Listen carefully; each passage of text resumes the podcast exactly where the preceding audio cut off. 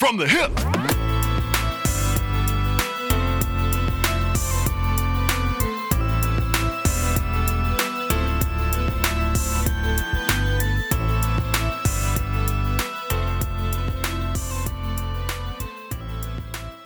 No, that's all I got. Welcome everyone to From the Hip Season 2 Episode 16. It is September 19th, 19th, 2019 and I am Adam Abe here with Robert Walker and Caleb Peterson. What's going on, fellas? Oh, nothing much. Yeah. For for having been apart for so long and not being uh, being on this podcast for so long, we have an awful lot to say, don't we? Mm, I don't even recognize Robert anymore. Look at him. trying to figure out if that's a good or a bad thing. Your hair is getting long. Have you measured is. it? I've not measured it, but it's not halfway done to being where it needs to be. So Wow. So you've got more than I have to have a foot of hair, f- just the ponytail, for them to take it. okay. Wow. So it'll be like 13 or 14 inches total. wow. All right. That is crazy. And is that they'll take more than just a ponytail's worth though? They'll what, take all What of they'll do is they'll like make as many as they can. I'm not exactly sure because I've never done this before. Okay. but they'll take and then whatever they can i'm pretty sure they will like even it out for you they're not just going to leave you with like They're just not going to take a machete to your hair and Yeah. just lop it off yeah leave you which with. to be fair i cut my own hair typically so even if they did i just drive home and cut it so yeah. you cut your own hair. yeah So Abigail doesn't do it for you or No. anything. Mm. Wow. so That's impressive. i mean a buzz cut is not exactly Okay. rocket science so Fair enough. All right. And so just to clarify, you're doing that you're donating your hair. yes so to locks of if, love so if anybody who's listening doesn't understand what we're talking about, you're donating your hair. Uh, well, good. Um, well, it's been a while since we've uh, met and recorded an episode. Mhm. So we've all had things going on. I've been doing school. You have been enjoying wedded bliss, yes. right? uh, is that a good Uh, sure. Yeah. Robert? Uh, what's what's been going on with you besides Uh, growing your hair? growing my hair transitioning from summer to just the school year and all the differences that is for children's ministry stuff That is so busy. Like Yes. I think I think ministry wide, church wide, there's just because our college students are back and people get back into even like students, kids, parents get back into the normal Mhm. swing of getting their kids to school and, and stuff like that. It's just and you've got the fall activities coming up. I mean, we've got the fall festival, harvest festival. Um, we've got trunk or treat, and then just we've already started talking about holiday preparations. Um, Mm. And it's just a busy season, but it's good. It's a lot of fun too. A lot of these fun things coming up. So, Mhm. Um, have you guys seen this uh, thing going around? The Friends theme. Somebody arranged it in a minor key. Mm. Have you guys seen this? I have seen it. It was actually a little while ago. Okay. Uh, so I haven't heard it for a Maybe while. I'm late to the to the you know whatever, but but I just saw it just a few days ago, maybe a week or so ago, and uh, and man, like as a as a fan of the show Friends, it really threw me off. it really threw me off. So. Um, here's what I want to do. Uh, I'm, I'm going to play the original, uh, just a snippet of the original, and then I want us to compare it with a snippet of the theme song in minor key. Uh, and then it reminded me of something else that came around and kind of made these made the rounds a few years ago that I want to play with you too, play for you too. But anyway, so here is the uh, snippet of the original Friends theme song. Okay.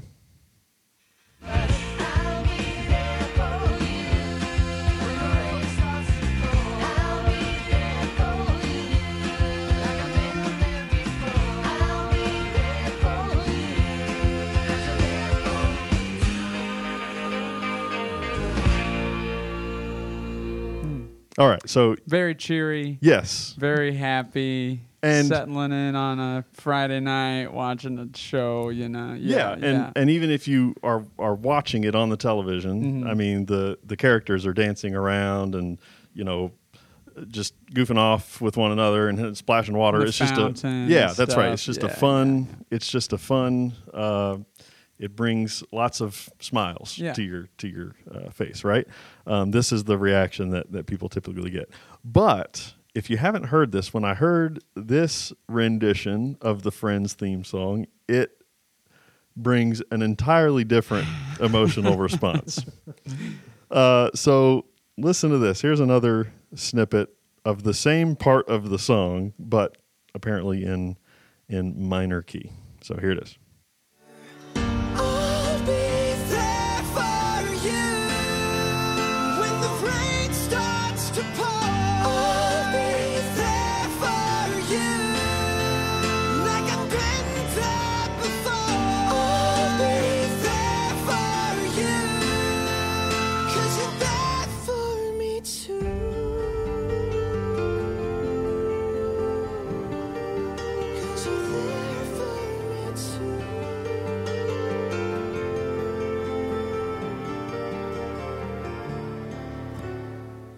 All right, so take some time, wipe the Wow, tears from your eyes.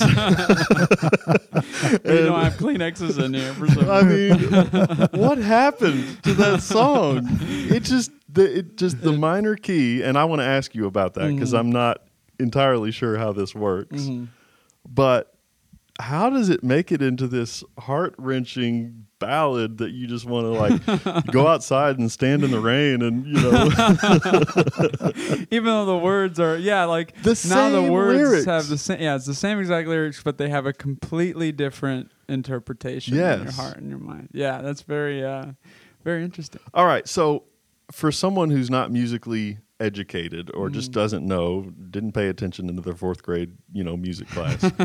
um, so if you have, you know, uh, the notes, right? A, B, C, D D. E. Yeah. it's also the Or alphabet. if you just don't know the alphabet, be clear. but once you hit G, then you got to stop. So So, yeah, but yeah, if it's an A, hmm why does an A sound so different than an A minor? Mm, yeah, okay, okay. Good I don't. question. That's what I don't understand. So it's because it, it sounds, um, in order for us to communicate about music, we simplify things. So when you hear that a song is in the key of A, that uh, that can be one of two things. It can be in the major key of A or in A minor. That does not mean that A, the note, that frequency changes. What changes is the scale that's used in the song. So a major scale of eight notes uh, goes in one way, and then a minor scale starts at the same note at A, but then as it goes up, there are two main notes that change. The third note, so A, B, C, which is usually a C sharp in the major key. Yeah, am, am I getting? Am I losing it now?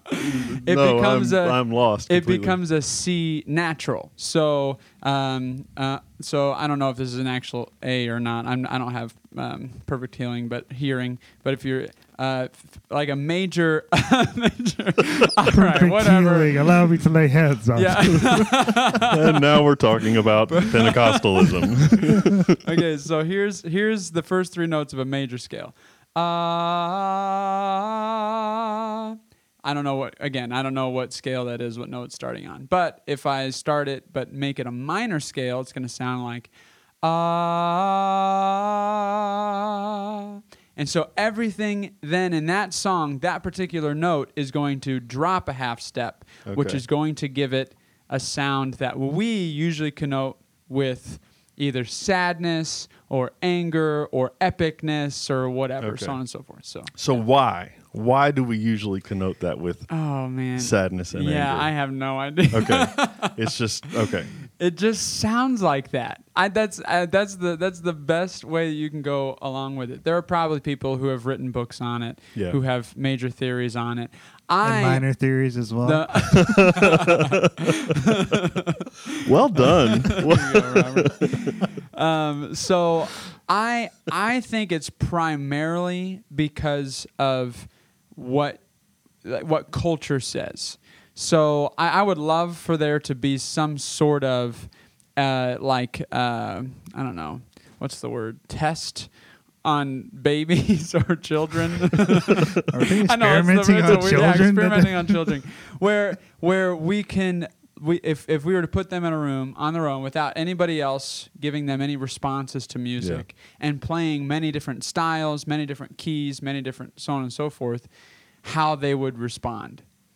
That would be a very interesting experiment to me. And when I actually have children, this is going to be something that I do. So, uh, but like I feel like over time, with as much, especially now, musical saturation there is in our culture that we're hearing it all Yeah. the time, everywhere we go, that there are these general connotations that are built into certain scales or certain styles or rhythms or and so on and so forth. So. So I think that's interesting. I, I've always wondered though if there's something just innate to how humans are wired that we interpret it that way. Because we, Abigail and I, both l- love music. We're not super musically inclined, but she plays drums. I play guitar. So we started playing music for Esther when she was like three, four months old. Like, as we're riding in the car, we try different things, and we learned very quickly that certain things she liked and certain things she didn't. And there were certain types of things, just the more epic, the more um think like Lord of the Rings when the Nazgul are coming up Weathertop. We didn't Obviously, play she that. loves it, right? We didn't play that, but that kind of music that creates in us a sense of foreboding. She she was terrified of it.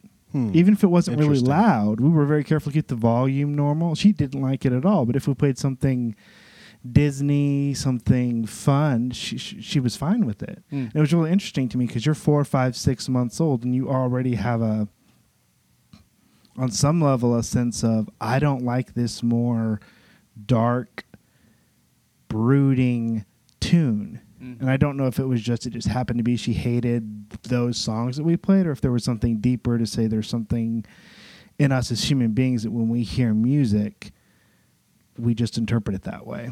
Yeah. So you laugh at me for wanting to experiment on children, but you did it. yeah, that's right. That's right. No, we were seeking to instill in our child a love of various types of music. Oh, there you go. There you go. it's You all know- about how you phrase it. you, I, I mean, I can remember as a child listening to music on the radio and not, you know, not having seen a music video to accompany that song or not having seen the facial expressions of the singer singing that song. I mean, I remember as a child listening and saying, and, and not even really listening to the lyrics, but saying, this is a sad song Mm. because of just because of the of the slower tempo um, uh, and I don't know what else would have played into that but having a sense that this is a sad song or this song makes me feel happy. I feel like I want to dance when I listen to this song. And so I don't know maybe there is Yeah. something built in. Yeah, I, I see myself in kind of a middle ground. Why I wanted to bring up connotations is because over time, now those things are solidified in your mm-hmm. mind about a minor key or or folk music or like a modern contemporary worship song or something like that. Like those styles because you've heard it over and over and again, you've talked about it, you've understood it yourself with other people, we come to a similar, you know, understanding of what that makes us feel like or what what that can um, best express to to one another. And so then it just becomes solidified that that is what it is. But i wonder if you know if we were in a if we grew up in a completely different culture where they use different scales on a regular basis they probably have their emotions set to various types of music that when we hear it we might find it to be funny or weird or these other things. So so i do believe that i don't know how he did it but yes i think the lord put something innately in us to understand musical uh, expression in a certain way. But at the end of the day, you're also kind of a computer. So you take in data, you you store it, and then you remember that, and it comes back to you as, oh, before that made me feel like this or Gotcha. this. So I think it's definitely a mixture of both. Um, but but to say that a minor key can only express one type of thing or another thing would be f- too far reaching for me. Okay. So I'd agree. Well, here's another example. Uh, this circulated several years ago. Um, you might know where I'm going with this, but the Imperial March uh, from Star Wars. So Darth Vader's entrance. I don't know if it's actually when he entered the scene in the movie, but but the song that's associated most with with Darth Vader. So here's here's a snippet of the original. So this is the Imperial March.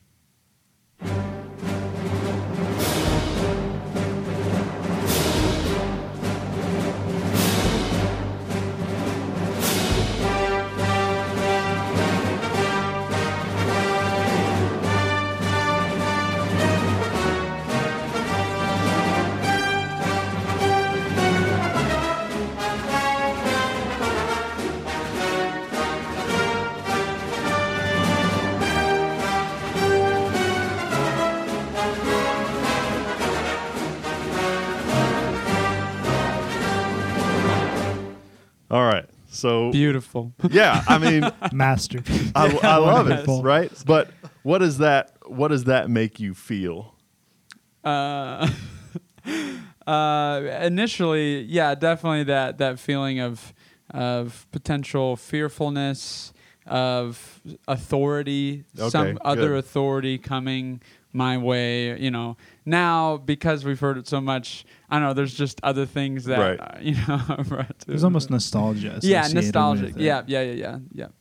So, But yeah, I, I like the way you put that. There's there's an authority that has just entered the scene. Yeah. And and something tells me that I need to bow down to this person. Yeah, yeah, yeah. And or and it's not it doesn't sound like a loving authority. No, no, no, it sounds no. like he's gonna force choke me yeah, if I don't, like, I'm yeah. gonna do something uh, if I don't obey. So um, anyway, so that's the original. But then somebody put this same song in a major key, Okay. uh, and it sounds very different. Here it is.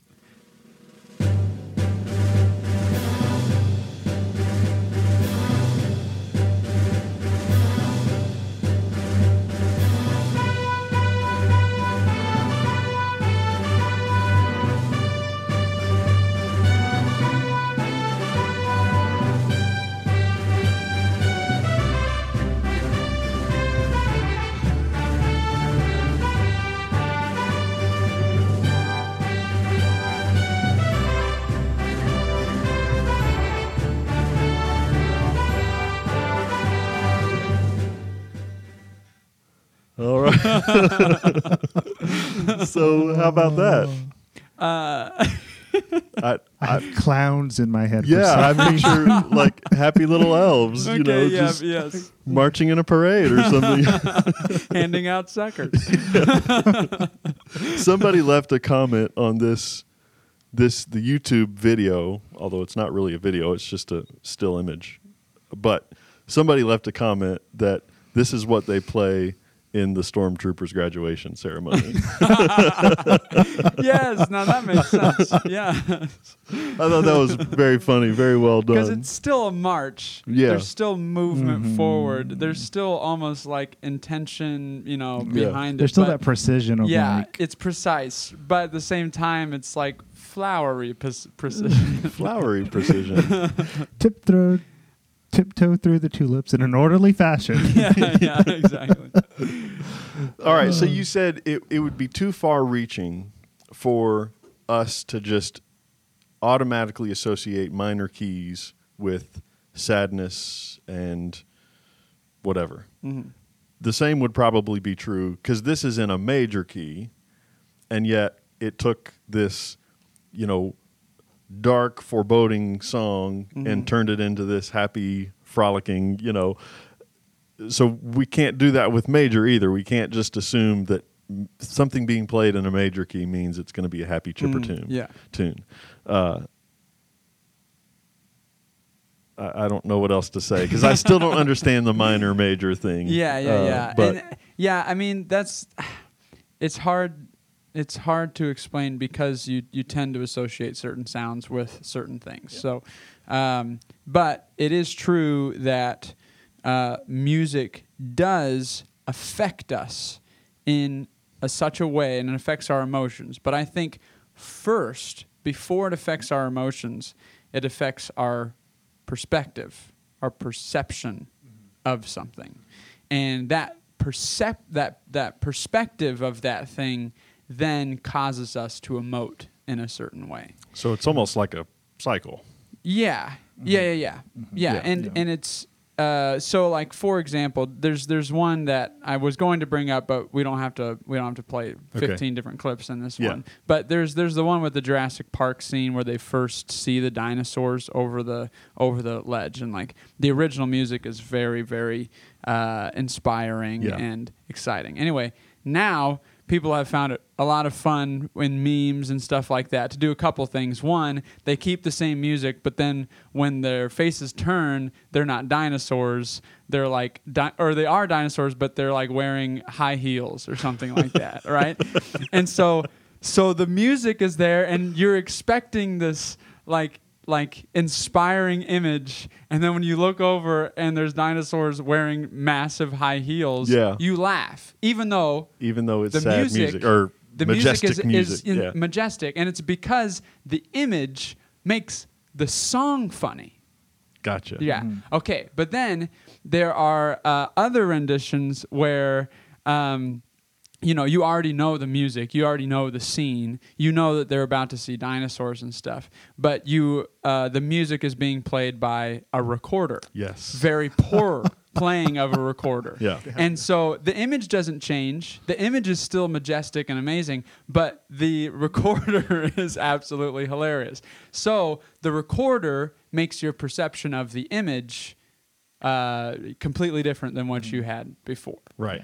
Do you want to play those? I don't know. You don't have to pull them Yeah. up right now, but I can Uh, I can put them into. Well, the, I included the the scene that you were describing where they played the song with the recorder. okay. I can't remember which episode. Oh, yeah, we did talk But we that talked before. about that, and I included that YouTube Okay, video. so we don't need to do it again. If you're listening um, and you're going to the website to to listen to the uh, podcast, just scroll down a few episodes, and you'll see the video of.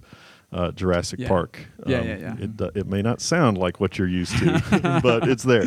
Um, all right, so these two videos in particular, though, they they they brought about emotions that we're not used to hearing Mm-hmm.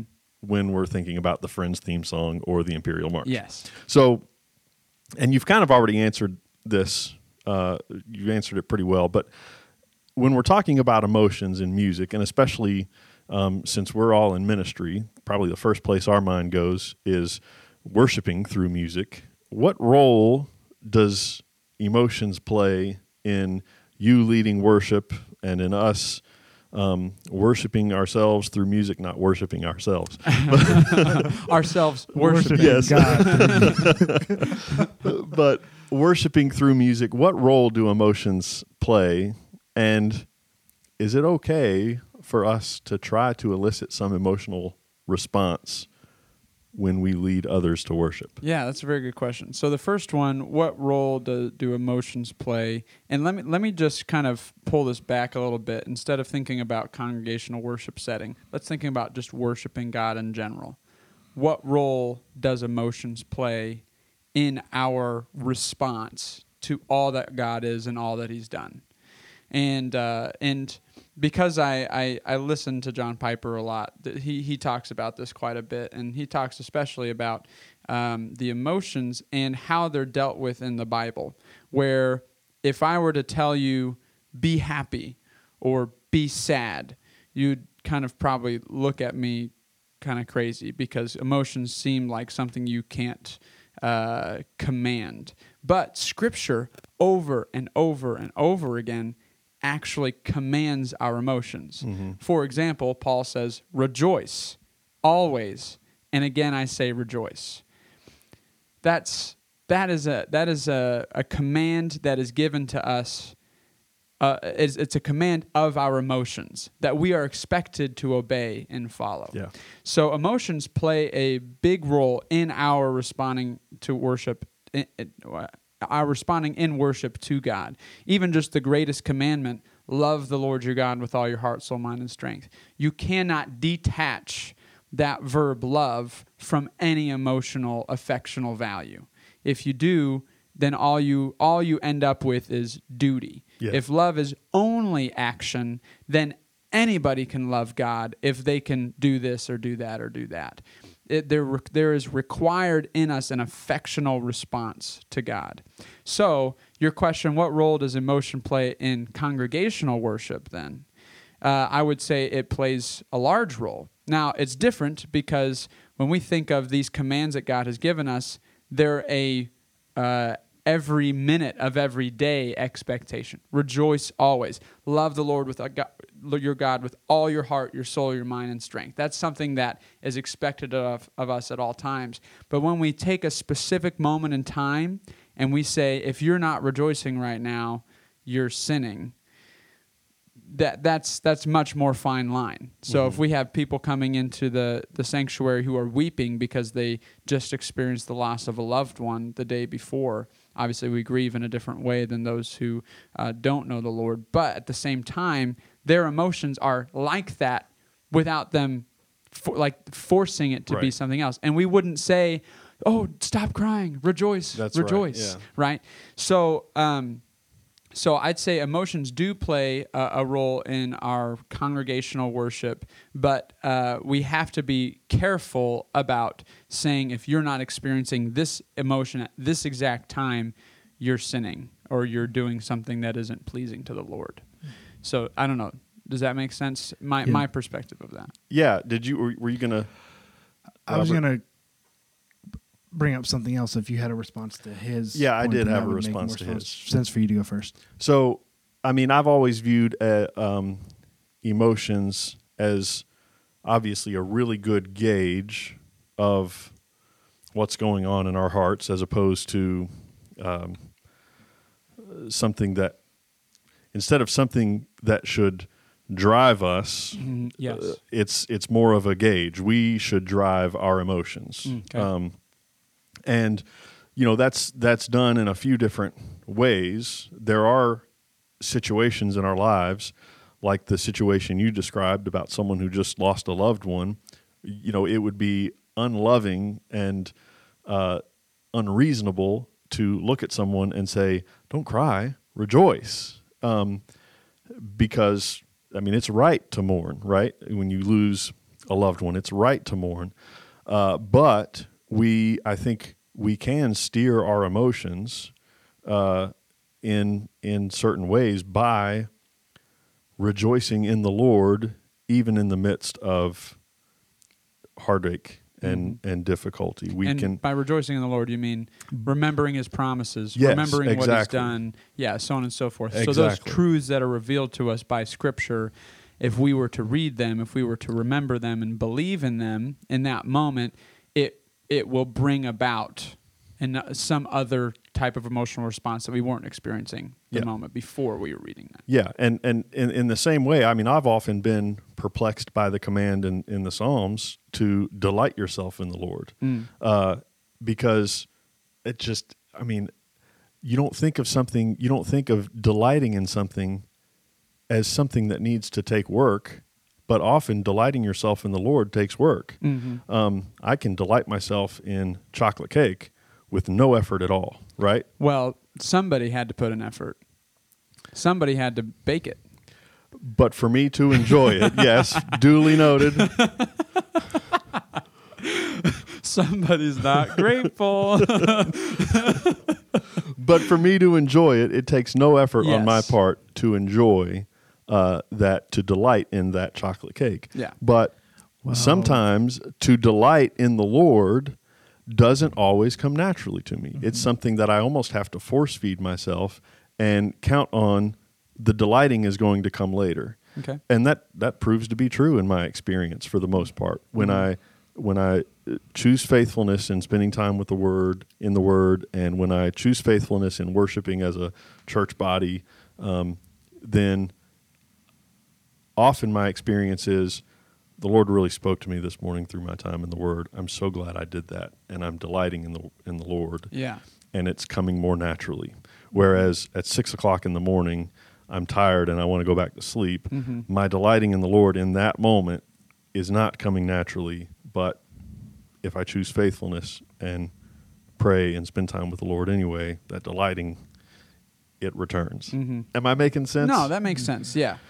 Um, And I think in the same way, we can take a mourning person, M O U R N, Yeah. mourning person, and uh, we can we can direct them to the promises of the Lord and allow them to mourn, but they can Yes. simultaneously rejoice in Mhm. that moment. And often Scripture tells us to do the same thing backwards. If you're rejoicing, don't rejoice. That's right. Yeah, Weep. Mhm. that's you know, right. especially if there are others who are weeping, we need to be weeping with them.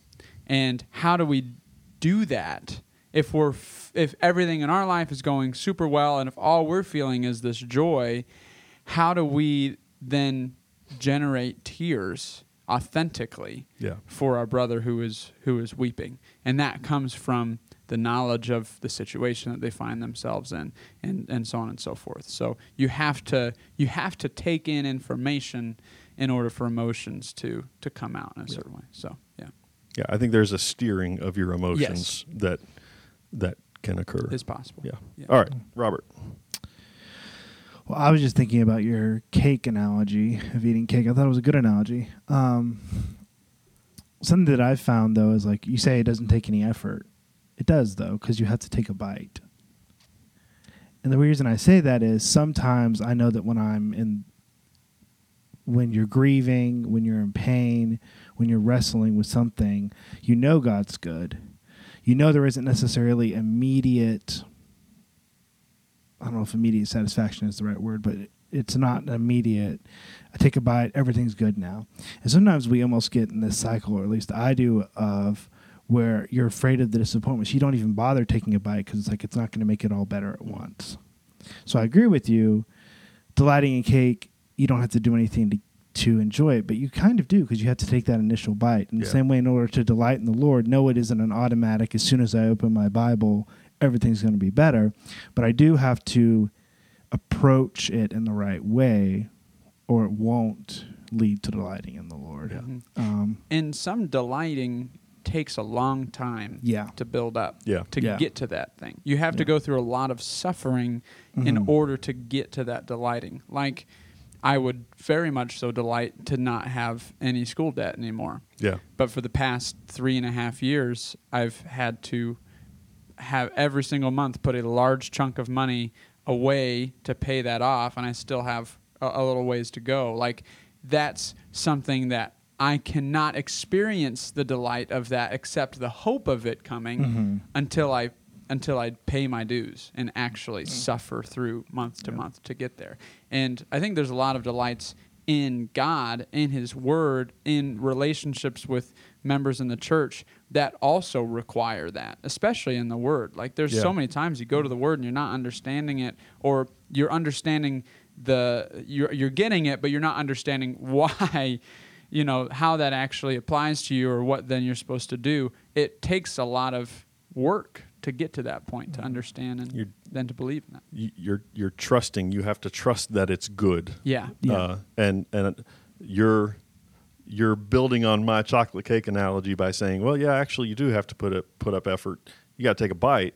You're you're trusting that that chocolate cake is Mhm. going to taste good. Yeah. When when you open the Word and begin reading and studying and praying through the Word, even though we're weary and we want to go back to bed, that action is is communicating that I am trusting that this word is good. Yeah. Mhm. And if I take a bite, um, not that I'll just have this rush of sugary sensation like I do when I take a bite Mhm. of cake, um, and suddenly everything is just you know happy. But I'm I'm expressing a trust in this word that it is good um, and good for me. Mm-hmm. Mhm. Anybody else salivating?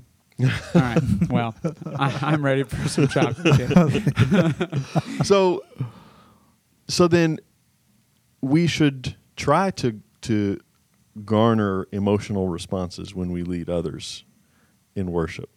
Maybe.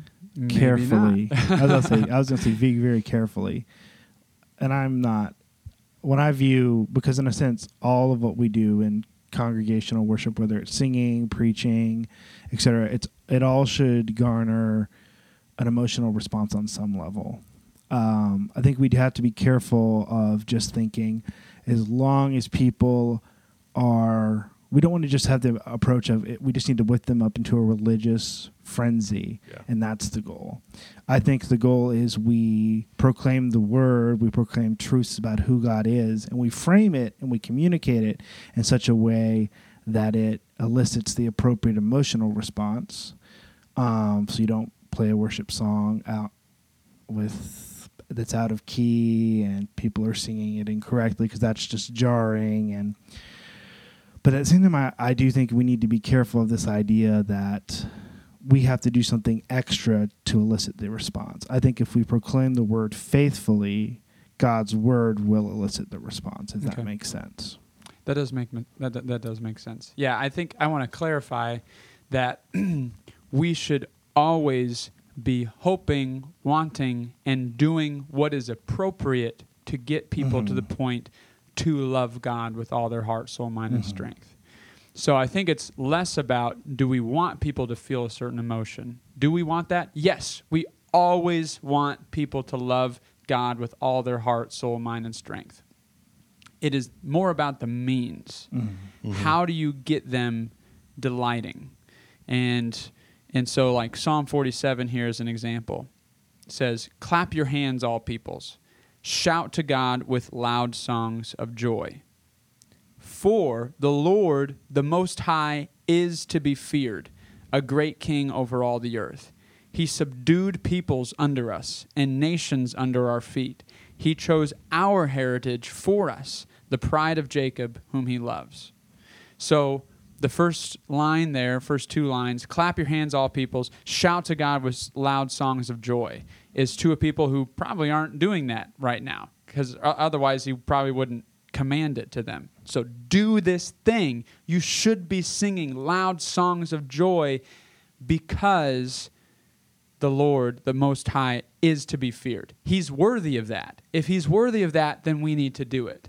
Mm-hmm. So the so I can't say clap your hands, all peoples, shout to God with loud songs of joy because this piano part is so cool, or because we worked on this song for mm-hmm. months and you're going to see how excellent it is, so you mm-hmm. should clap and, and dance and, and join along in with it.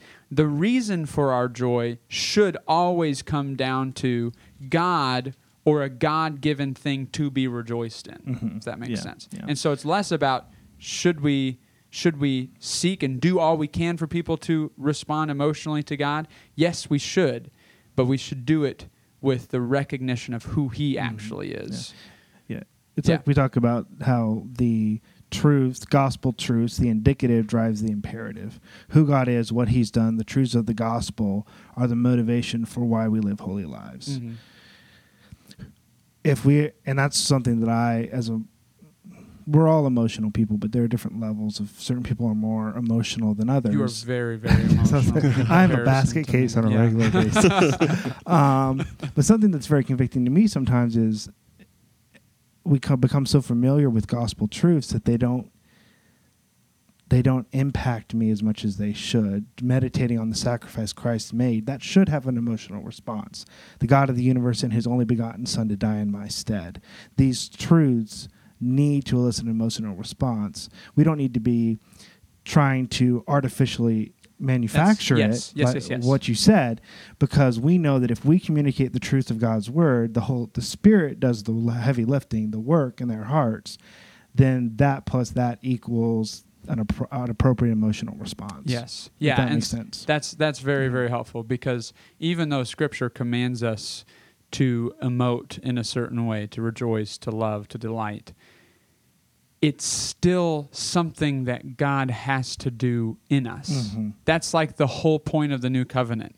I will take your heart of stone and make a heart of I will put in you a heart of flesh. So it's not something that just because it says like just because it's commanded to us doesn't mean that on any given time I can have the will on my own outside of God to do that and to do that well and right. All of this has to be done under the leading of the Holy Spirit. And so when we're when I'm leading worship, I'm also praying and hoping that God is working in them to see Him as He is, and so that they can come to clap their hands uh, because they recognize that He's to be feared, to shout to Him because they recognize that He's King over all the earth, not because they know they're supposed to and the songs are actually pretty decent so i might as well do it. Yeah. it's it's more about the the lyrics so anyway did you have something else to add to Well, that? uh, so I was just going to ask, you know, what what encouragement or um, what just what would you have to say to someone who is just not wired to express a lot of emotion? Okay. Uh, uh, read the lyrics.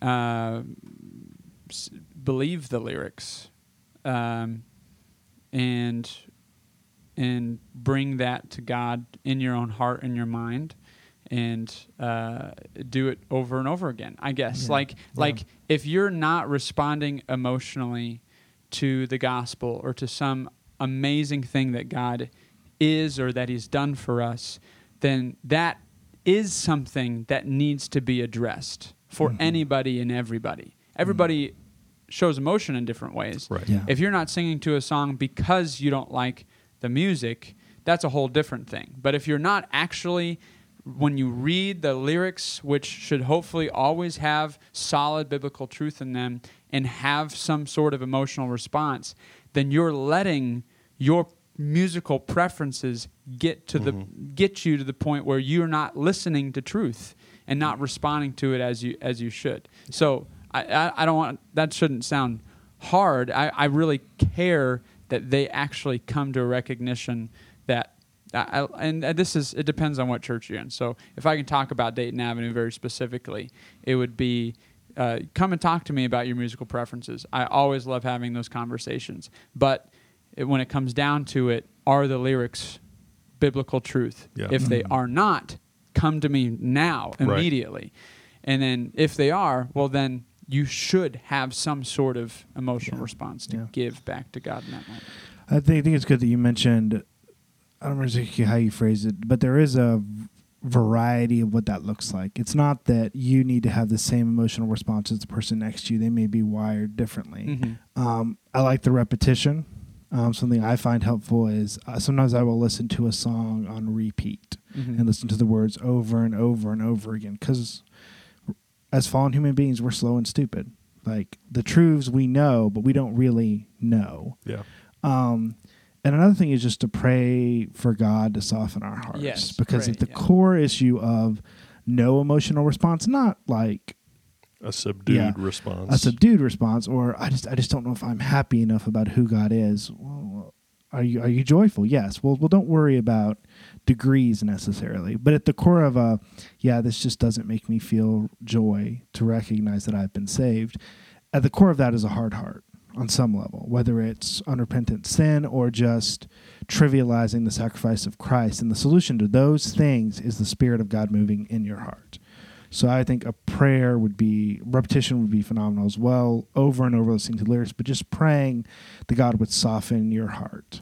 So there there is the allowance of some uh, variation between the Mhm. expressions of emotions. There's, Mhm. Oh, there's yes. There's one gentleman in our church family who is uh, very joyful Mhm. when when we worship. Even when Pastor John is preaching, he'll he'll call out, you he know, will, Amen. like the scripture says, shout for joy. Yes, literally. and Yeah, I, which by the is way, what the scripture and by the way, I like that. Mhm. Uh, I like that. So Mhm. that's not a complaint or a criticism. Um, but there are others like myself who I I may fervently nod along, like, yes, what. not quite to that intensity. Like a Well, we bobblehead? yeah, Robert, but his hair was going crazy. Yeah, let's just say that. um, you know that that uh, proclamation or that encouragement that Pastor Pastor John gave, or that song that Pastor Caleb led us in. Like, yes, I am I am moved by that, and I'm affirming the truth in that. Uh, but I'm not one to cry out, "Amen." You know, it that's just not in my makeup. Mhm, Uh, okay. Yeah. So, am I wrong to not do No. that? So, uh, real fast. This is I about think to, of- okay, part Putting- two. Uh, we're I'm gonna putting take an myself intermission. on the chopping I block. gonna Just say, kidding. we're about okay, to I have love an this. I'm super excited. Okay. So I really like that because something I've an analogy I've also often thought of is Abigail and I and how we express or our emotions in terms of our love for Esther. Abigail will, has asked me several times, I, you know, I don't know that I've ever seen you full on cry. Even when Esther was born, I didn't full on cry. Abigail was sobbing, of course, because here's her little baby. But I was filled with joy and love. And but if you looked at the two of us, it's like, oh well, she. If we try to too sharply set a line of, well, this is what the appropriate emotional response looks like. You have to say amen or get really excited. It's not that I love Esther any less. It's just I express it differently. It's not that I don't feel those emotions. I do, but they don't have the same outworking. Does that make sense? Yeah. Uh, yeah. uh, well, yes. Uh, uh, if we were to just, if we were just to respond naturally, uh, everybody's going to have different responses. Yeah. Which I'm going to say comes from not just. I I wouldn't say it's just our. Uh, DNA, but also where we grew up, how we what we've Yeah. seen is Yeah, is it's nature and appropriate nurture na- yeah, both of those. Yeah. Um, so what I would I, I I would there's a difference here between Robert being on the chopping block about not crying when his child was born and Adam not shouting out for joy in in service. Because there are a lot more biblical uh, there's there's a lot more biblical I guess data I, I've been using that word too much but data about what we do in a congregational wor- worship setting versus what you do when your first child was born. So I would say that if uh, so, like if I'm talking to you very specifically, Adam, um, and you you find yourself as one who isn't going to do that naturally, I would ask the question why, Okay. and you'd probably what would you say about why you wouldn't be you wouldn't shout for joy like that? I honestly I don't know what I would say. I um it's it's just never uh, okay, it's just never occurred to me to do that. Yeah, I was about to say I would Yeah, never good. even think to oh, do that. that makes that's it's awesome. It's just never occurred to me Oh, to it's, do it's actually unfortunate, but it's also awesome. It's awesome because it's not something that is being taught to do. Therefore, you don't you don't actually consider it in your heart as something to do.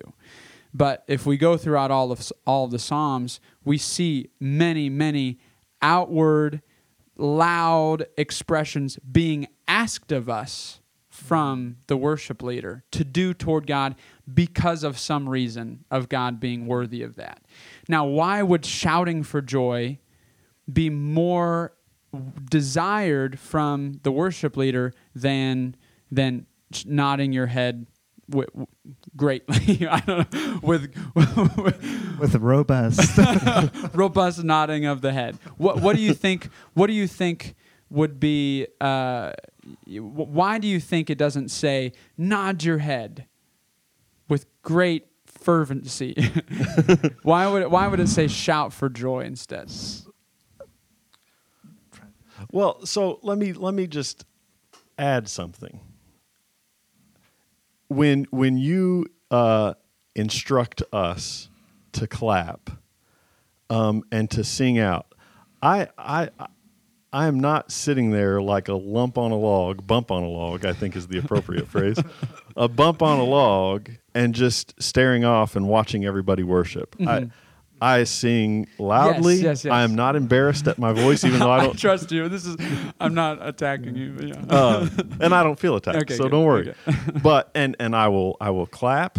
Um, maybe sometimes on one and three, even Yeah, though you know Okay, I do my best. Uh, but but you know I, I when when you instruct us, I I delight in worshiping. If we're going to use that word, Mm-hmm. um, and I guess it I get I get greater joy by um, participating with my brothers and sisters who are standing around me Mm-hmm.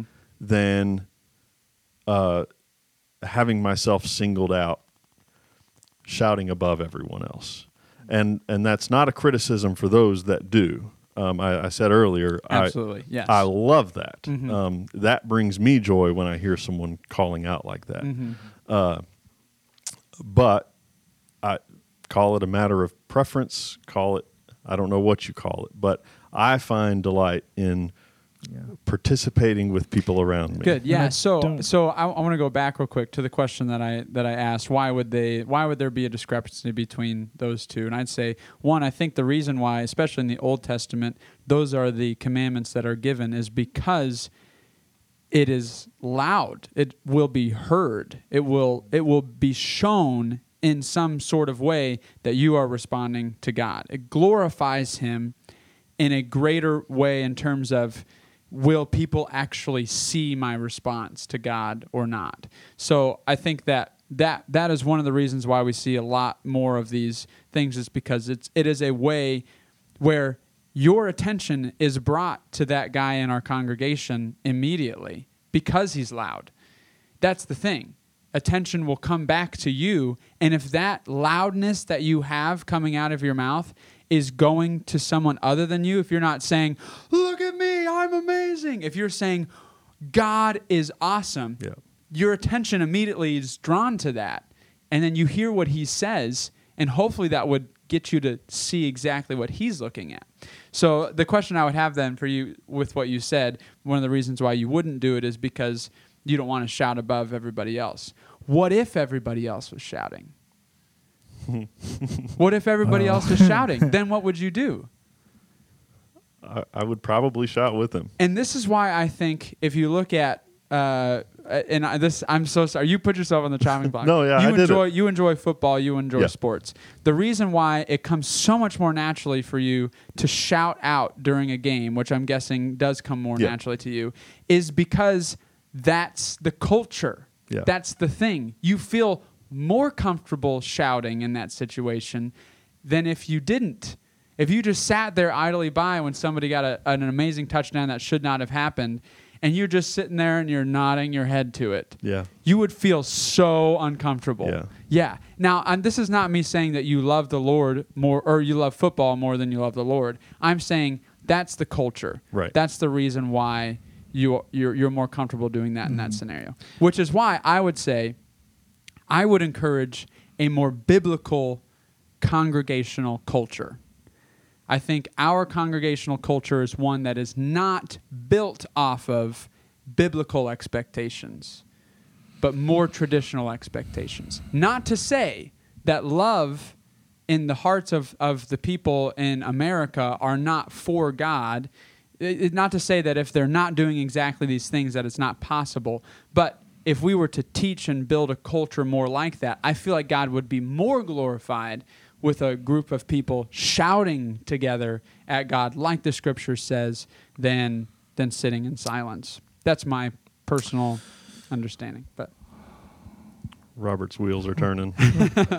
So I don't disagree because a it's in the word, so it's true. yeah, um, you can't really disagree with the word. The, the, the, and I agree with your statement about it. It is very much a cultural thing because I grew up in a culture overseas where worship was very different. People would dance, awesome. like actually dance Yeah. and worship. There is, however, the component of our church culture can never be divorced from our culture at large fully in the sense that how we interpret someone very vocally affirming amen amen. Like that's a wonderful but what if someone did it every 10 seconds of pastor john's sermon? That would be very disruptive. And that's because we've been culturally conditioned to when someone is speaking you listen. And even though a sermon is meant to be it isn't a uh, monologue it's meant to be in the sense of dialogue there's some cultural considerations you have to have. So when you it's contextualizing. So when you go overseas we don't plant american southern baptist churches in central asia. Mhm. we plant churches there. We take their cultural framework and we make sure it's submitted to the gospel and to the word. But there are a lot of things that don't conflict with scripture. So if it's more appropriate to dance and worship we're all for that. Would never plant a church here and do that because that would be viewed as trivializing the um, what's what i'm looking for? Not seriousness the or solemn but the sanctity of the worship service so i don't disagree with you per se i do feel that it's good to affirm someone that says amen and is very vocal and very loud. I don't know that there's anything inherently more biblical about everybody doing it at once all the time. Well, that was not what I, or or not all the time, but like building a culture where l- more vocal proclamation is necessarily a good thing in worship. I don't think it's a bad thing.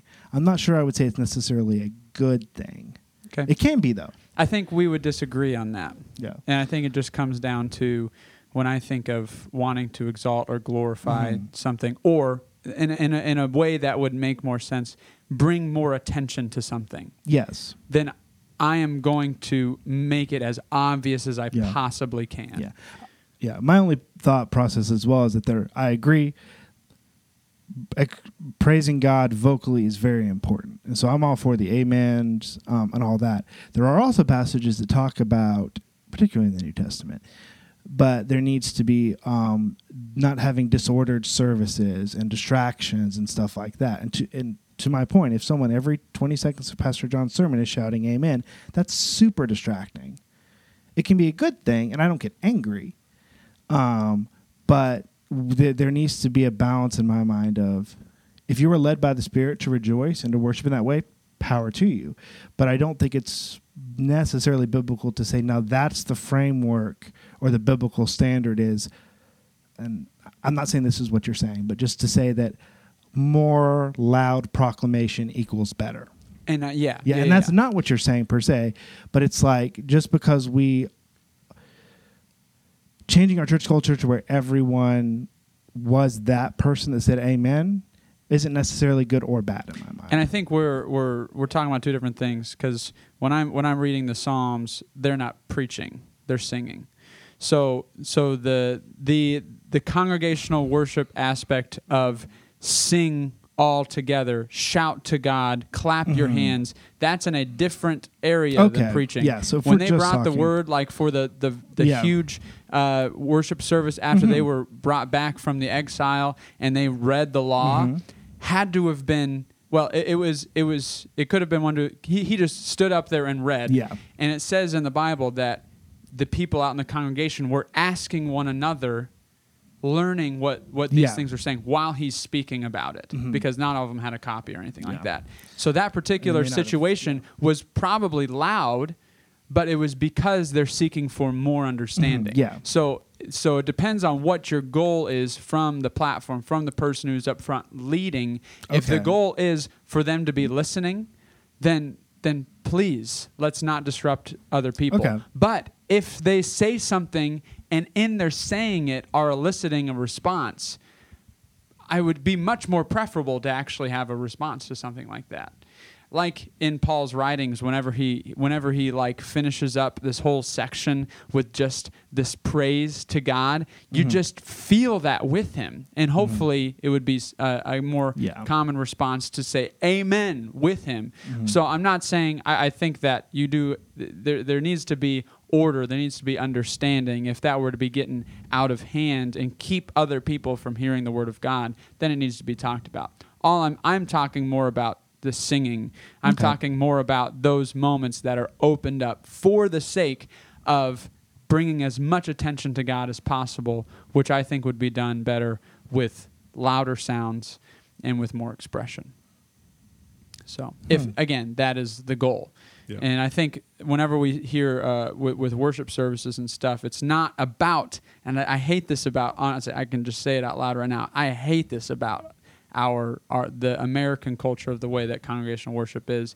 This, even though we have our lights off, this turning off the lights, making it feel like I'm the only one in the room, so then I can express I'm worshiping God in there such a way to be someone next that to me. yeah, yeah yeah like that is not church congregational worship. It needs to be this something where we are interacting with one another. Your relationship with god is personal but it's not only personal especially when you come to church. That's the time where you're meant to be encouraging with one another and seeing each other sing and encouraging one another to sing together loudly. All these different things is something is a joy that i think we we don't experience fully because we shut all the lights off and we say have your time with the lord right now one of one of my favorite elements during worship, uh, worshiping through music, is when the band drops off and and you might Good. Yeah. you might leave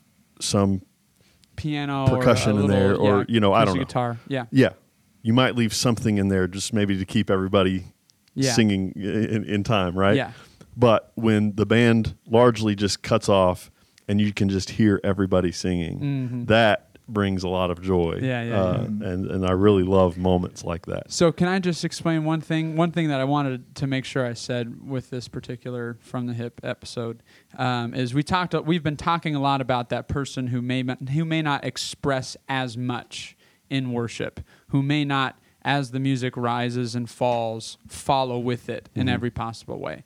And I want to talk to the person who does, and the person who, when the music is when it, when the music is high and loud and fast and exciting, they are exciting. That's the moment when they raise their hands. That's the moment when they start moving. And then whenever the music is died down, then they're more sullen. They're more, you know. Uh, it's not about the music. If if the warning would be if you are doing that because the music is doing that, stop doing that and start reading the lyrics. Start letting the lyrics into your mind and your heart in such a way that it is the truth that is causing you to respond. And all I want to do is be a musician who prepares for those expected emotional responses to the truth and is there to meet you with it so you can rejoice in fullness so that it, so that it's fitting a fitting sound to that particular truth that's why when when we do gospel songs which i, I call them gospel songs because it's like the first verse is usually about we didn't we didn't deserve God, or, or obviously we were sinful. The second verse is about his sacrifice, and the third verse is usually about him rising from the grave. The reason why so many songs have that kind of, you know, in the third verse, we're either building really, really heavily or the, the, there's those hits, is because of the lyrics. If the mm-hmm. lyrics weren't there, it wouldn't make any sense at all. But it still has potential of actually bringing about emotional response. So be careful that if you are being emotional in a certain moment that it's not because simply because the music is there but that you are there because the lyrics have caused you to get to that point. Gotcha. So. Very good. Very good. Well great discussion. Uh, yeah this has been good. helpful and well we talked about the thing that i do for a living so. That's true. it makes sense so that it feels these things would come naturally to you and you would be able to speak well into them, which you have. So, but i really appreciated talking to you guys about it too, yeah, so. well, good. Uh, especially adam yeah. but not so much robert I'm gonna well. I'm gonna go crawl under a rock. Uh, apparently, the way I've been worshiping is all wrong. Apparently, we all need to worship the way Caleb wants. that was my takeaway from this. So let's see the takeaways. Um, Scream really loud during worship. scream really loud. I love football more than Jesus. If you're an introverted, quiet worshiper, you're a sinner. I didn't take away any of those. No. Uh, but valid points. Yeah. And and it did in all honesty, it did make me think why am I when in instead of just kind of nodding in affirmation, why am I subduing the urge to say amen out loud? Why am I subduing the urge to uh, raise my hand? If if it's um, if it's because of something that, and I'm I'm failing to think of an example here, but if it's just something that I'm I'm not an overly emotional person and I'm I'm still worshiping inwardly and I'm still delighting in the Lord in that moment, but I just don't have like I described earlier, it just doesn't occur to me to raise my hands or whatever, then then maybe that's one thing. But if I'm if I'm subduing that urge because oh, that's you know that's something that I'm not used to doing, I'm afraid somebody's going to look at me, Yeah. and it becomes about me, then that that needs to be brought to the Lord, and I need a heart check, right? Um, so so you've given me some things to think about uh, to just to examine my own heart. Why, when these thoughts come into my mind to say amen or to raise a hand or to, you know, fill in the blank, why am I subduing that? Mhm. And and so maybe an examination of my heart is in Dun, order. dun, so dun. yeah, so no, you've you have helped me. Uh, Okay. so I appreciate that. Well, thanks for asking Yeah. the questions. And you know, one last thing about this: when I, you know, growing up, the reason why we didn't raise our hand or shout loudly or sing louder than the person next to us is because it brings attention to us, and that is something that we don't want. yeah. But the more and more that I read, especially the Old Testament and David, his argument is I want to be seen because you have done so much for me so that I can tell people about what you've done. So I want as much attention as I possibly can because my heart is to direct that attention to God. And so that that's the difference. If you if you are shouting and if you are putting your hands up, if you are dancing because you want people to see you and rejoice in you, stop doing it. Go hide in a corner. But if you're doing it and you're doing it because you're entirely focused on God and you want to see him glorified, then don't subdue it. So, anyway, All right.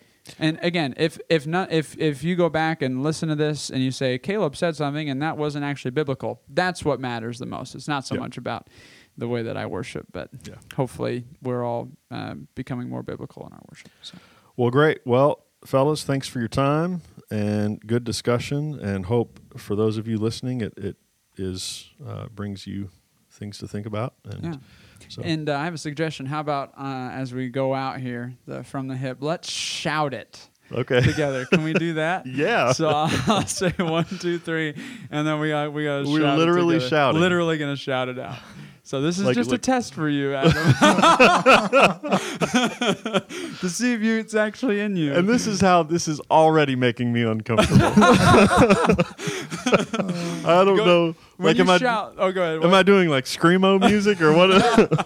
How, wait, how do I shout? do this? what is it going to sound like? Yeah. Yeah. So, but when we do this, go ahead and pull the mic away from your mouth a little bit. All All right. right. So here we go. Uh, three, two, one. From the hip.